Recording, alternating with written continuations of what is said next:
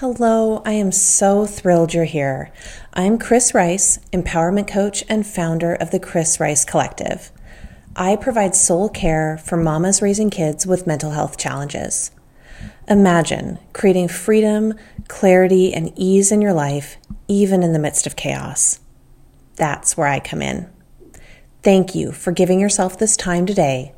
Now let's dig into today's episode. Hello, welcome to Mama Soul Care. Happy Wednesday. I'm so happy to have this time with you. So, this week is great because we're going to kick off sort of a six week series, if you will, of topics. And so, I've been really inspired lately to work on myth busting.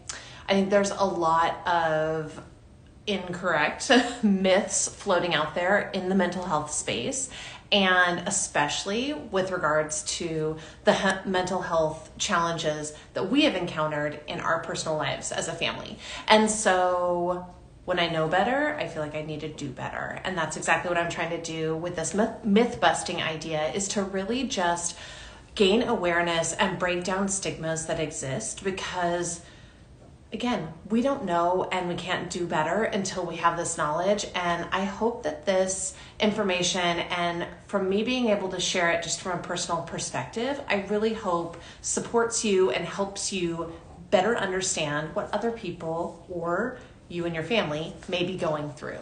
So I'm really excited to dig into this. This is the first week that we're going to do a myth buster. And what I chose for this week is the idea that once you have OCD, you'll always have it. And so let's just get into it, right? So, to give a little bit of past context to this, so since my daughter was probably about two, she's 10 now.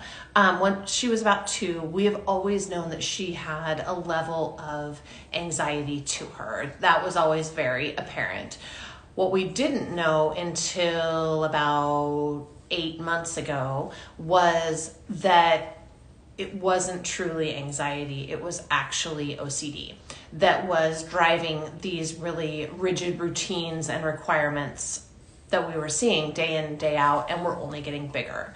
And so as i have learned so much about ocd and the differences between it and anxiety i just feel really called to share that information because i don't really feel like it's talked about super often and i feel like we could all benefit from knowing and understanding a bit more. So back to the myth of once you have ocd you will always have it I was a little I definitely fell into this myth when I first found out that that was what we were dealing with. In all honesty, I didn't know much about OCD and what it entailed, all of that. So, just so you know, my understanding and what I have learned along the way is there's actually two ways that you can have OCD. Your brain can be hardwired for it, or you can have more of a behavioral output of that where that's the case for my daughter. So she is not neurologically programmed for OCD, but the behaviors that we see day to day are an output of OCD. So you can have sort of two different ways. And so once I found out that she had that, I was in a little bit of denial for a bit, to be totally honest, because it felt overwhelming. It felt like something I didn't know or understand. And I kind of knew what we were dealing with before and was scared to take that next step to really understand okay what does this mean? How do we support her? How do what is what does all of it mean? And so i definitely was scared that it was something that would rule her life always. Like i see these very rigid requirements and routines and rituals and things like that that take place in our home and I mean, my, my, my mom brain just like fast forwarded to 20 years from now and imagining that still taking place. So the good news is it is completely a myth that once you have OCD, you'll never get rid of it. The fact is that you'll manage it. So that is where we started taking our support of her of okay, we can't erase it. We can't just swipe it away but we can learn how to manage it and put it in check. And that is a game changer. And that is not easy. I will not sugarcoat it. Trying to push back and separate yourself from OCD is very, very challenging work. And to be completely transparent, our work for managing her OCD is the hardest thing that we've ever done. Hands down, no, uh, no other ways about it. Hardest thing we've done. Also, I think we've seen the most change from it. So you know, sometimes with the hardest work, you see the biggest reward, and I definitely think that's true here.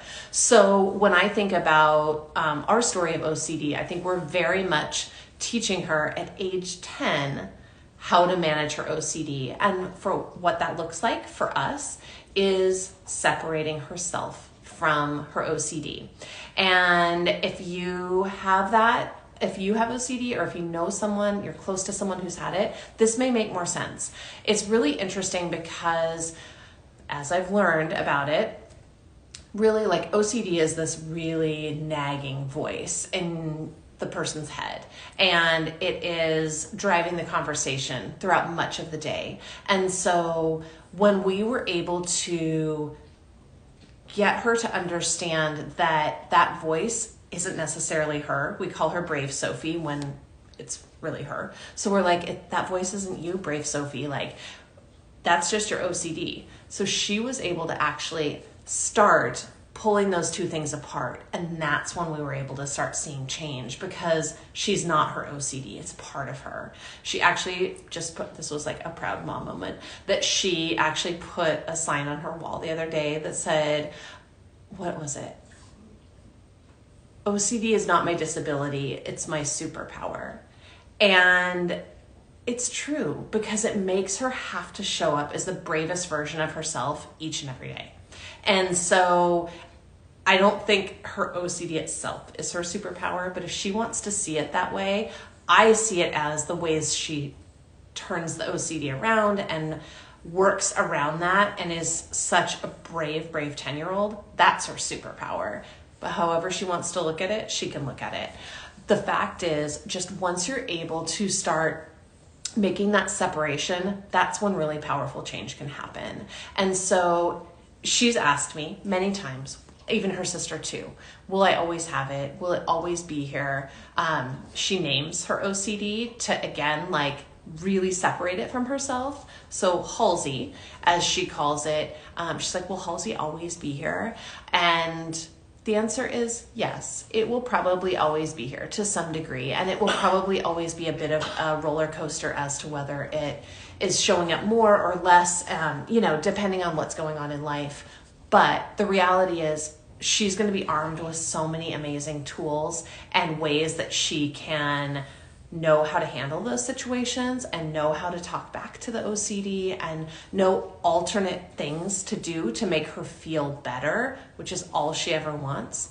That, yes, while it may always be there, it's not always going to be the driving force. It's not going to have control over her life, and that's what I think is super powerful. So, I hope that this is giving you just a little glimpse into really why OCD is never going to be the only thing in your life. So, I want to invite you to join me each week for these myth busting events. I think or conversations. They're conversations. So for these myth busting conversations, we're really going to focus on mental health stigmas and specifically OCD because it's something near and dear to my heart. And again, I feel like it's not super talked about. So, the best way to start breaking down these stigmas is simply to show up and have the conversation. So, this is going to lead us into the Mental Health Awareness Month of May, which will be great.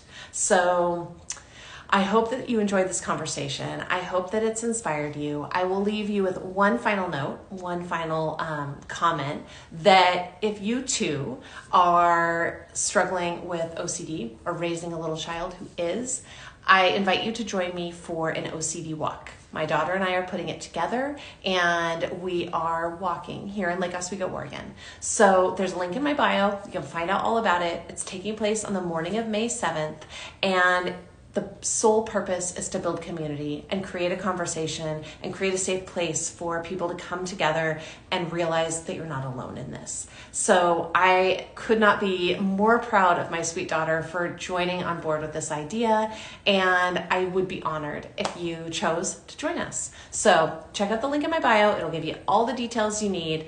And until next week, I hope you have a great day.